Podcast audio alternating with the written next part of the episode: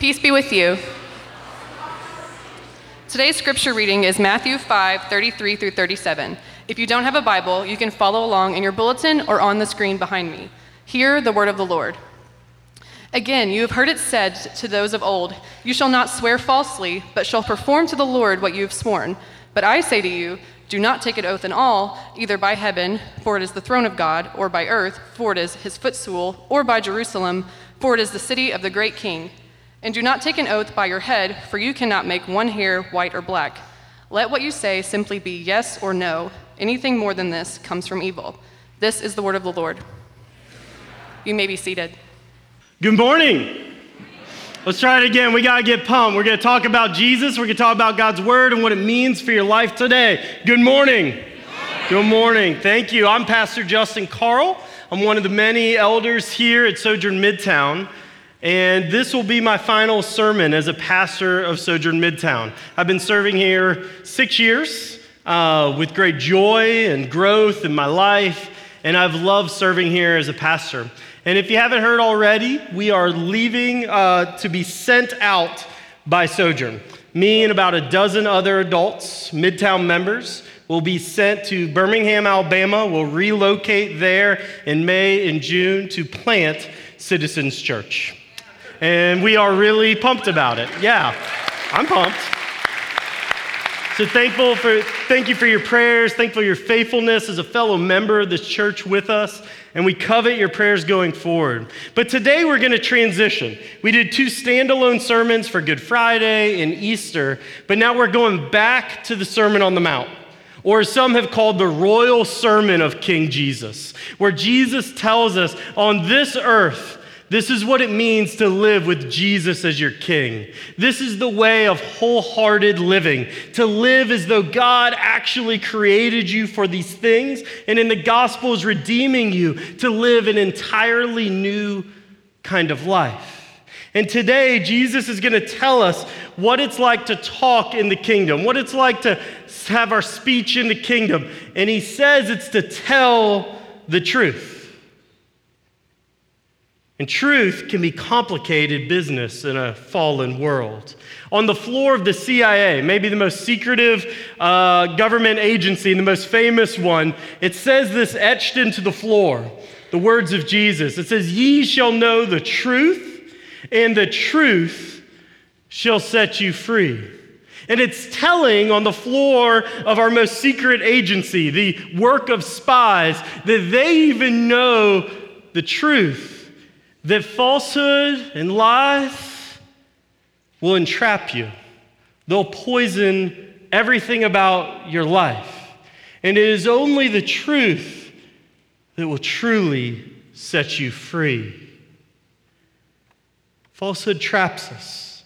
And this text dives into this using oaths. Oaths were these ancient parts of the Bible, or not ancient parts of the Bible, it was a common practice in the Bible. And in the ancient world, oaths were everywhere. People in all their business dealings would swear by the temple's gold, or swear by this, or swear by that to authenticate what they're saying. Every contract, every business dealing, any telling about the past, any future thing, they would take oaths, and they took them all the time. And they said something like, I swear on the temple's gold, or I swear by Jerusalem, or towards Jerusalem. And it was the hope is that it would add a layer of additional truthfulness or seriousness to what they are saying.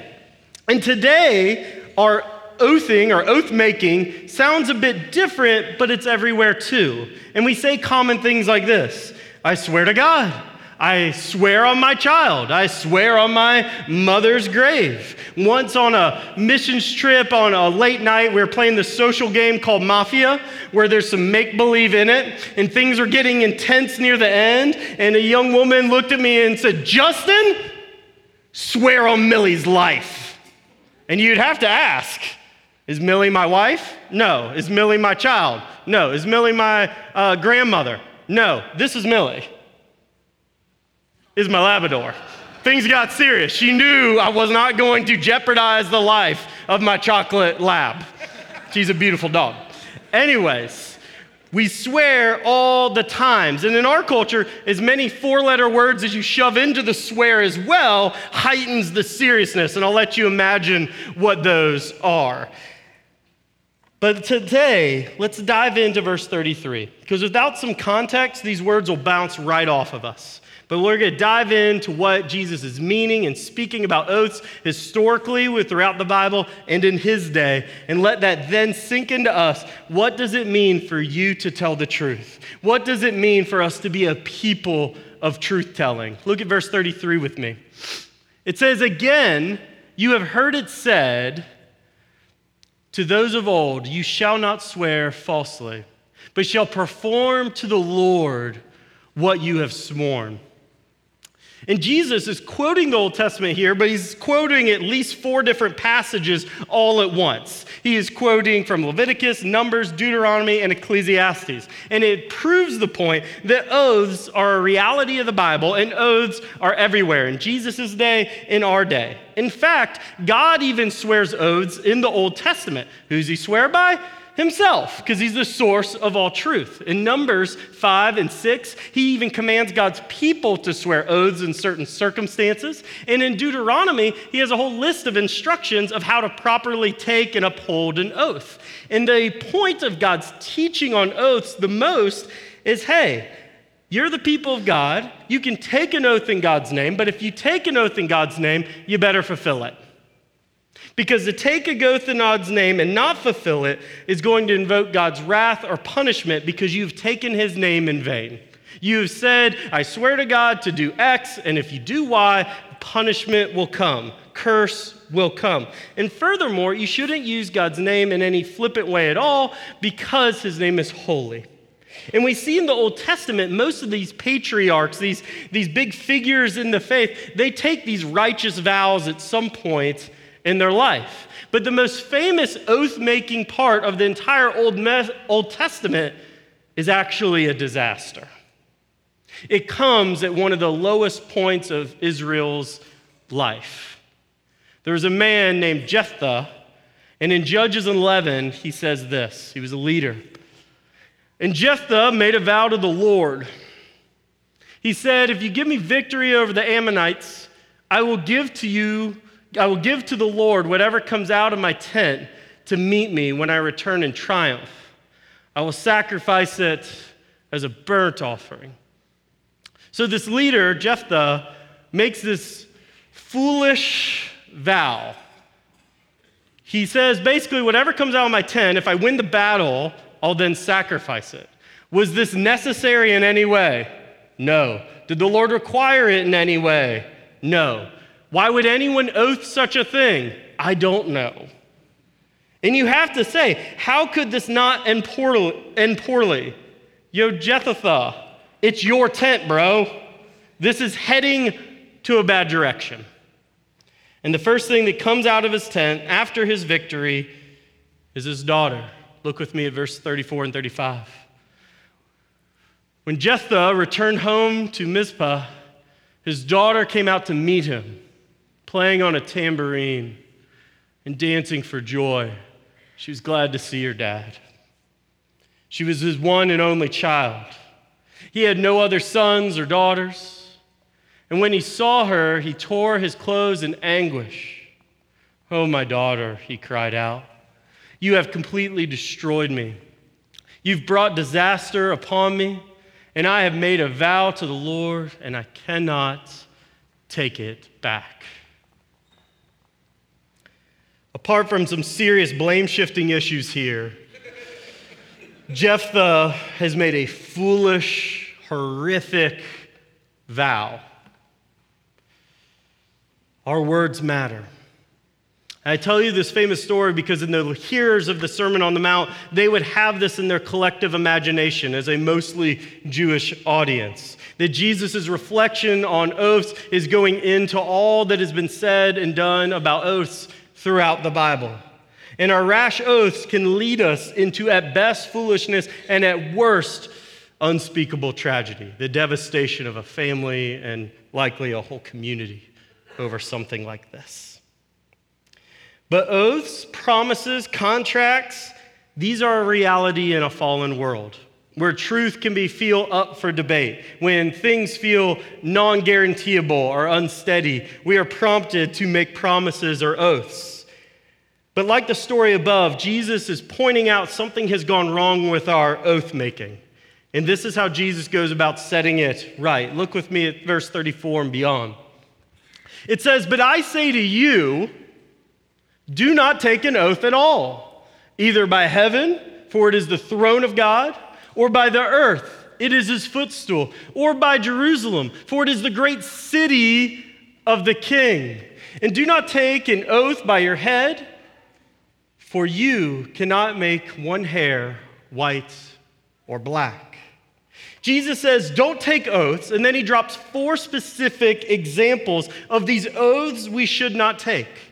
And it helps us because it prompts the three big problems in their day about what was wrong with oaths. And they're right here in the text. The first thing that was wrong with oaths in their day was substitution. The Jewish people were so scared of taking the Lord God's name in vain, they pumped in all these substitutes by heaven, by earth, I'll swear, by Jerusalem, by the temple's gold, all sorts of things like that as substitutes.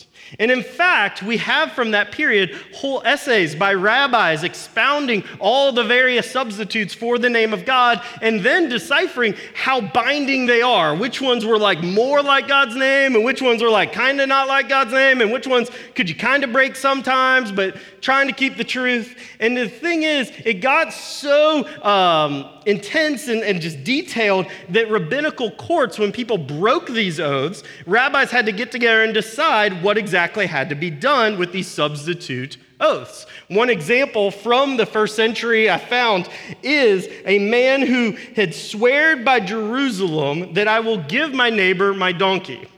Apparently, he does not give the donkey.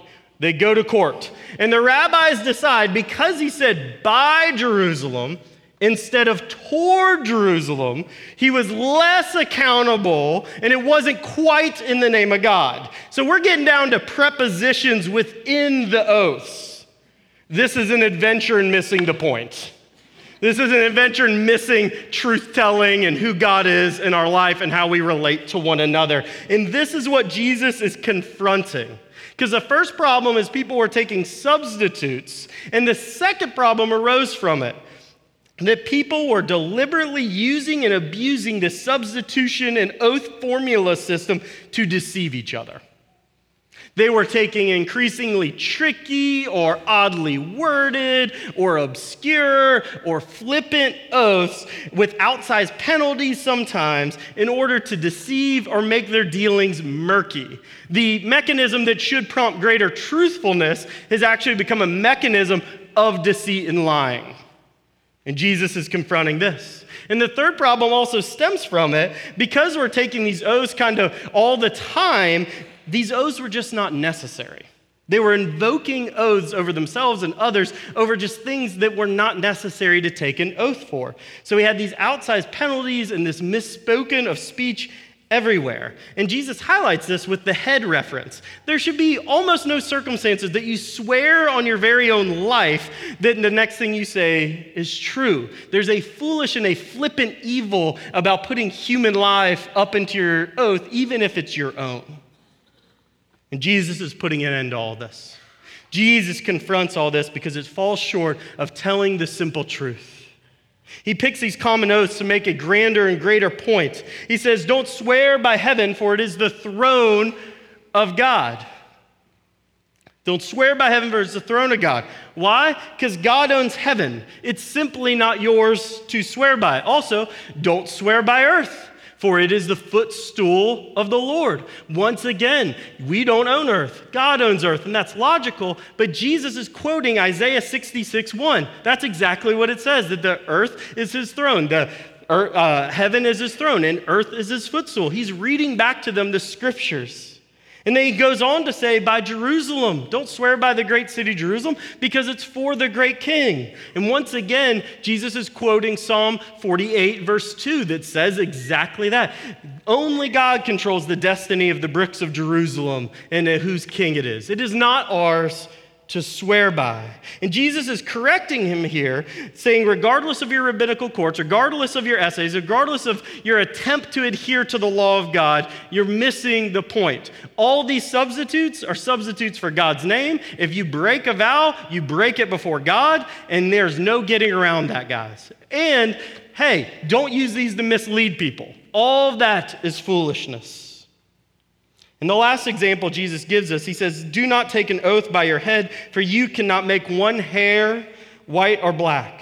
And that brings us back to that Jephthah.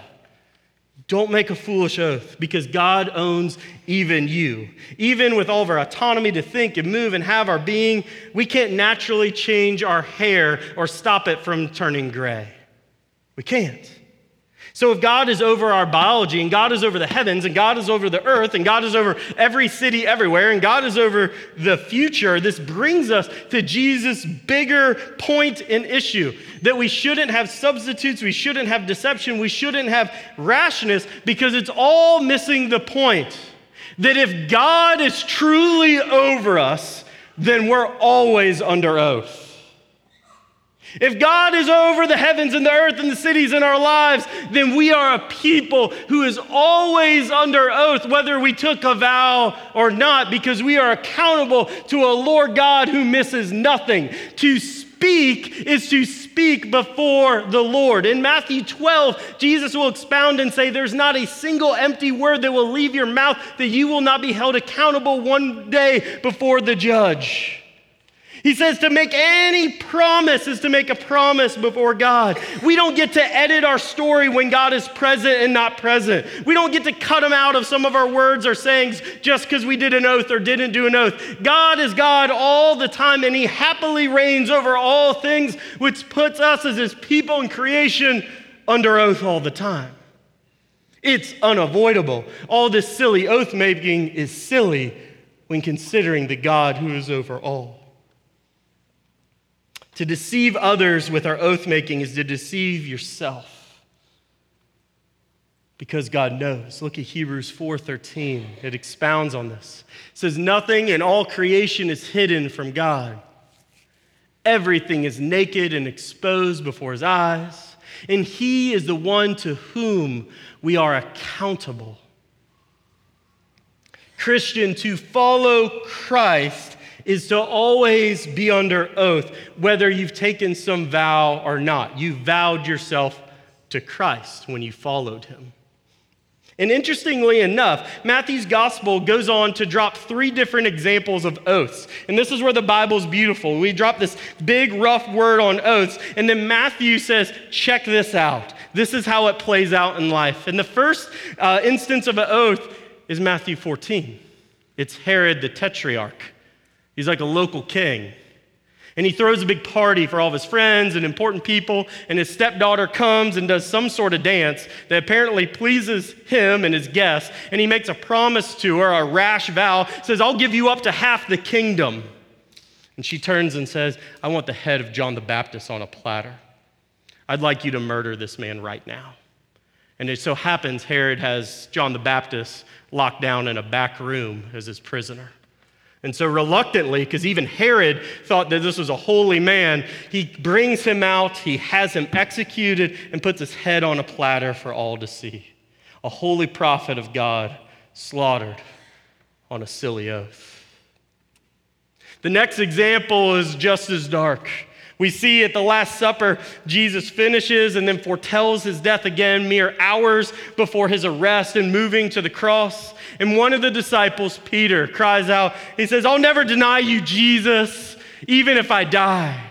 And that's sort of like an oath.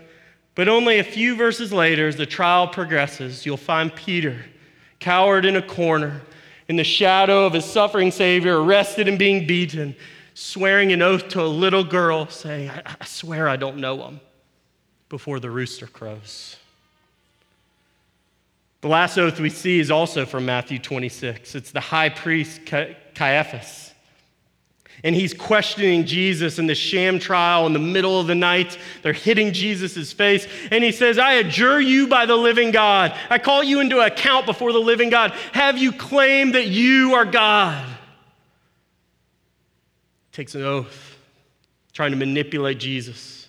Jesus answers in the affirmative that he has claimed he's God.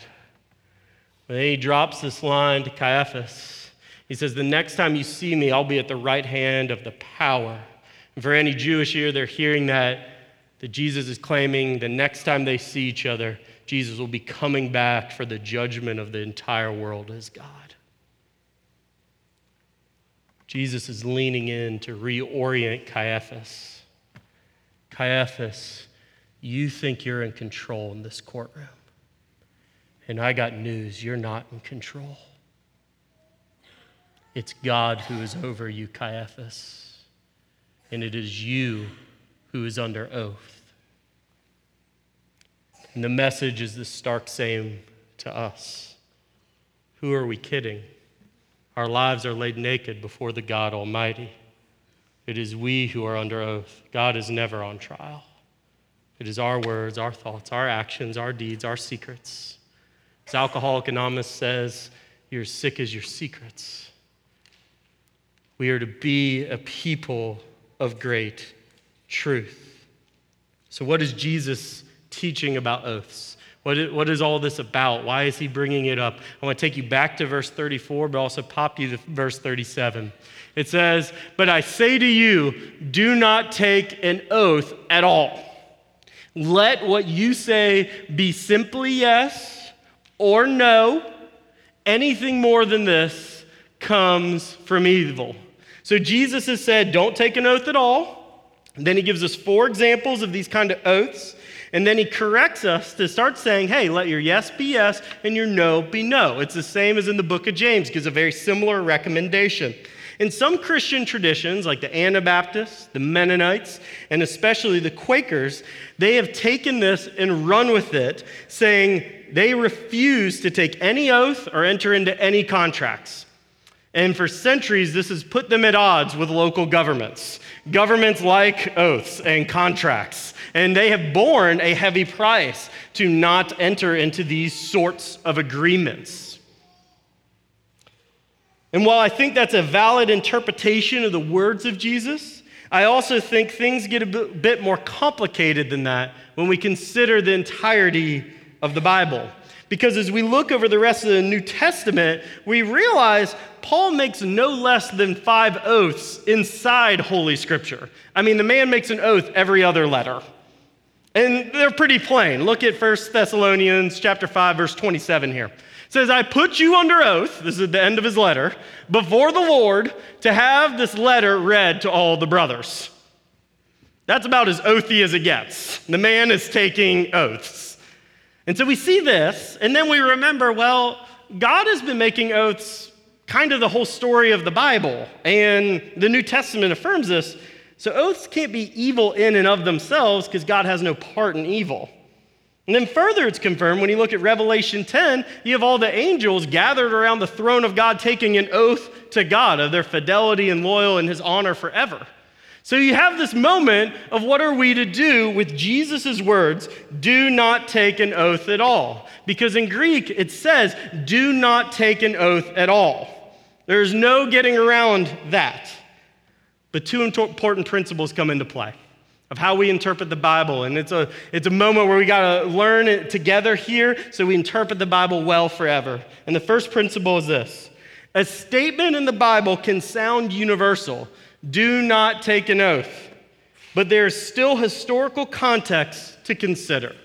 A statement can sound universal, but there's still historical context to consider. Here, the context is sinful substitutes for God's name, deceptive oaths, rash oaths, running rampant in their context. And the Bible's principles are always universal for us, but the applications might be different in our context. It's not a way of ignoring what the Bible says. No, it's to take it more seriously, say, what is the principle that God is conveying through any given scripture that must absolutely be obeyed? And how does that look in our context faithfully?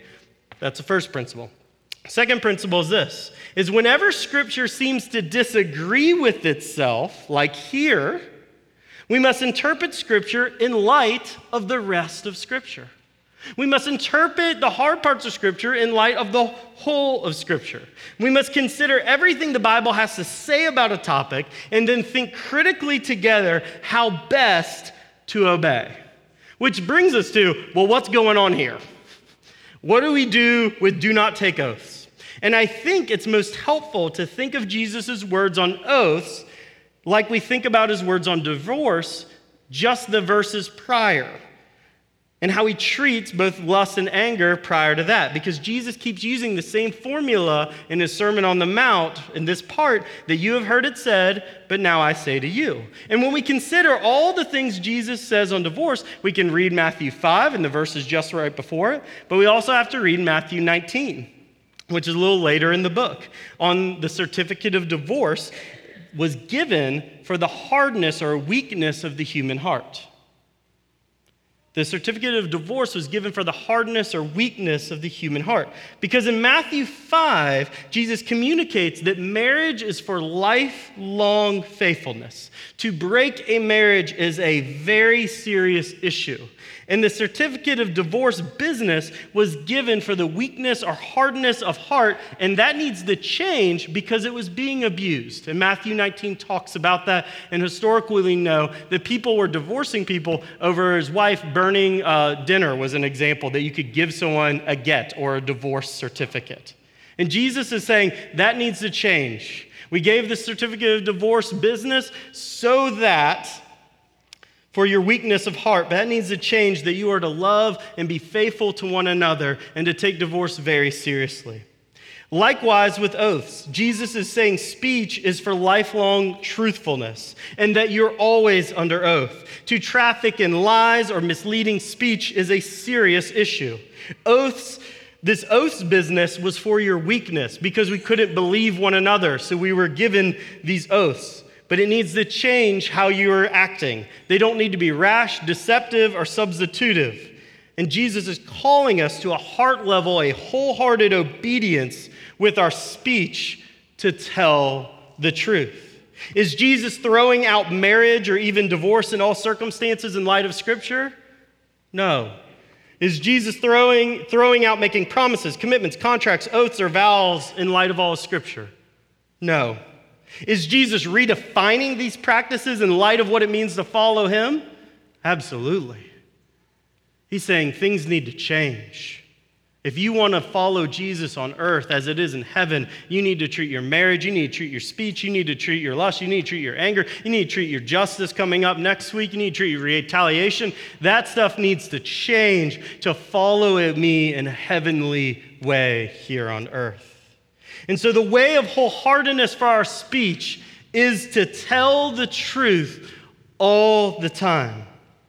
What we mean, we need to say what we mean, church, and mean what we say. In 1 Timothy, the church is called a pillar and buttress of the truth. The goal for our church, one big goal, would be such truth tellers that everyone looks to us for truth. And they might not agree with our Jesus, but they look and they say, at least they're going to tell me how it is. At least they'll be honest with me. I might not love that coworker, but at least they're not going to cheat me. At least when I ask them a question, they give an answer. At least I know who I'm dealing with. That is what we are called to be as a people who tell the truth all the time. And we obey the third commandment, not to take the Lord's name in vain, when we traffic in all honesty. To traffic in dishonesty at all as a Christian is to take the Lord's name in vain because we are the Lord's people. All we do is in Jesus' name. And to do anything false or dishonest or wrong is to blaspheme the name of God. Furthermore, like the ninth commandment says, we are called to not bear false witness. Why? And it needs to be said every time we deceive at all, we join the father of lies in this world, the devil. We add to the deception of all the world, to the deceit and the lies of all the world, and it hurts people. It hurts ourselves and it hurts others. And we are to have no part of either thing. Telling the truth should sound like being wise, being simple, and being solemn. You need to be wise in our speech. We need to be wise in our speech. And being wise asks, is it necessary to take an oath here at all? Let's put an end to frivolous oaths. We don't need to swear on our mama's grave for anything. We can just say, yes, or say no.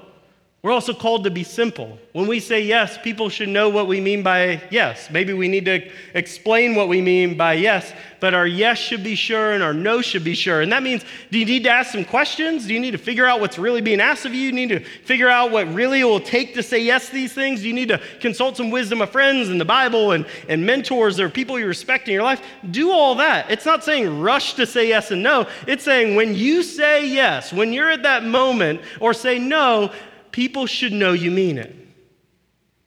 People should know you mean it, and you will gain honor through that, that people honor your word. Because what we do when we swear on other things, when we try to make oaths, it's to make up for a lack of personal credibility or an insecurity before other people that we feel.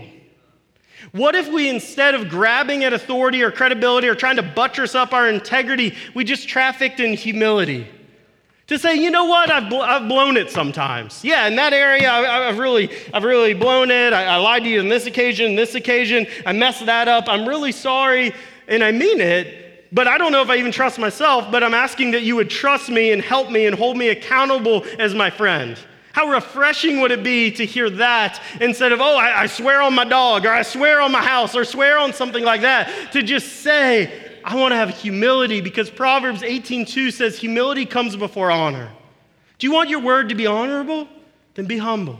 How different would it have been if Peter just said, Jesus, this sounds like a lot. You're going to be crucified? Lord, pray for me. Instead of saying, I'll die before I deny you, Lord. He could have not been a fool. He could have been wise. He could have been humble. He could have been honorable. See, when we take oaths outside of the legal demands, it's always an attempt to make our words ourselves seem bigger than we are.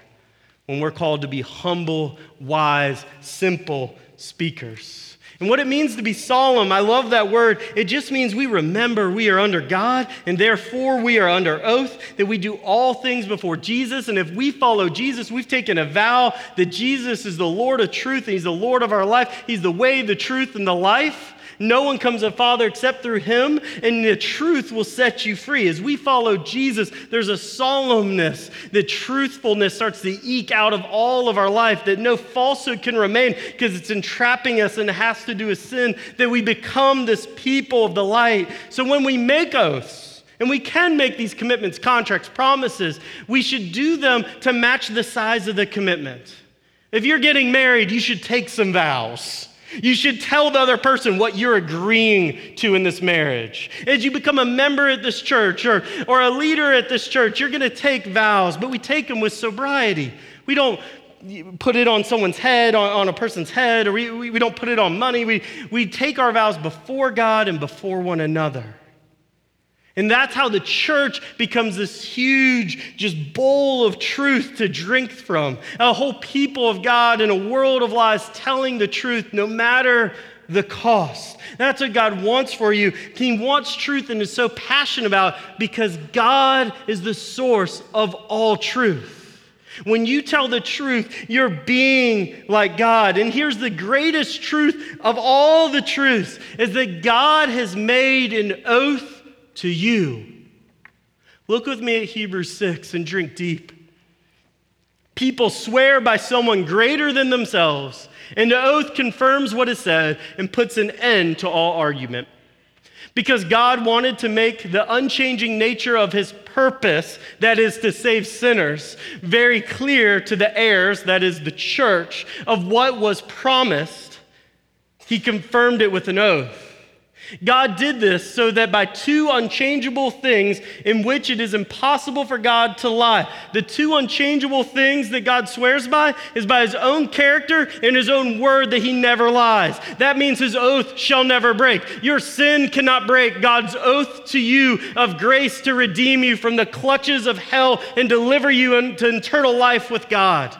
It is unchangeable, unbreakable, and this is the oath he makes to you we who have fled to take hold of the hope set before us may be greatly encouraged. Be encouraged, church. We have this hope as an anchor for the soul, firm and secure. What is this anchor? Well, it enters into the inner sanctuary behind the curtain where our forerunner, Jesus, has entered on our behalf, and he has become a high priest forever. Church, God made an oath starting in Genesis 3 in his mind before that of all eternity that he would send his son to be an anchor for you forever. The standard of truthfulness is not your power to uphold all your commitments, but it is your ability just to grab on to the truth, the anchor of Jesus Christ that is firm and secure in all things. When you're flaky and you make mistakes, guess who's not? Jesus. Guess who lives behind the veil of the temple, that place where they sacrifice animals? Jesus sacrificed for us that we would have an anchor that is firm and secure, that God oathed to us. The basis of our truth telling starts with the person of truth in Christ, and He has promised to you an anchor that does not change at all. When you blow it and don't tell the truth, you have a great high priest forever to repent to and move on with your life. And when you need to tell the truth, you can say, to the best of my ability, I trust in a God who is an anchor and to my soul. I will move forward. God is more committed to you than you will ever be committed to God. Jesus signed this oath on the night he was betrayed with his broken body and his shed blood. Took a loaf of bread and he broke it. He said, This is my body, broken for you. And they took a cup of wine and blessed it and said, This is the blood of the new covenant, the new oath, the new contract, the new deal shed for you. Jesus signs the oath that becomes our anchor with his very own blood. And that's what we celebrate in communion. It's our tradition for the front half of the room to come to the front, back half of the room to go to the back. Gluten free communion is on my left, your right. It's also alcohol free communion. Our tradition is to break off a piece of the bread and dip it in the wine marked by twine or the juice, whatever your conscience permits. If you are not a Christian, I ask that you stay seated in this time and just have reflection upon what would it take to tell the truth. Do I have a God of truth that I can trust? If you are a Christian, I ask that you solemnly, wisely, simply come up here in repentance, saying, Lord, I have always fallen short, but Lord, you have made an oath to me that you will be my anchor. Therefore, in confidence, I take this bread, I dip this wine, it's for me. Church, let us tell the whole world the whole truth about Jesus, for we are under oath.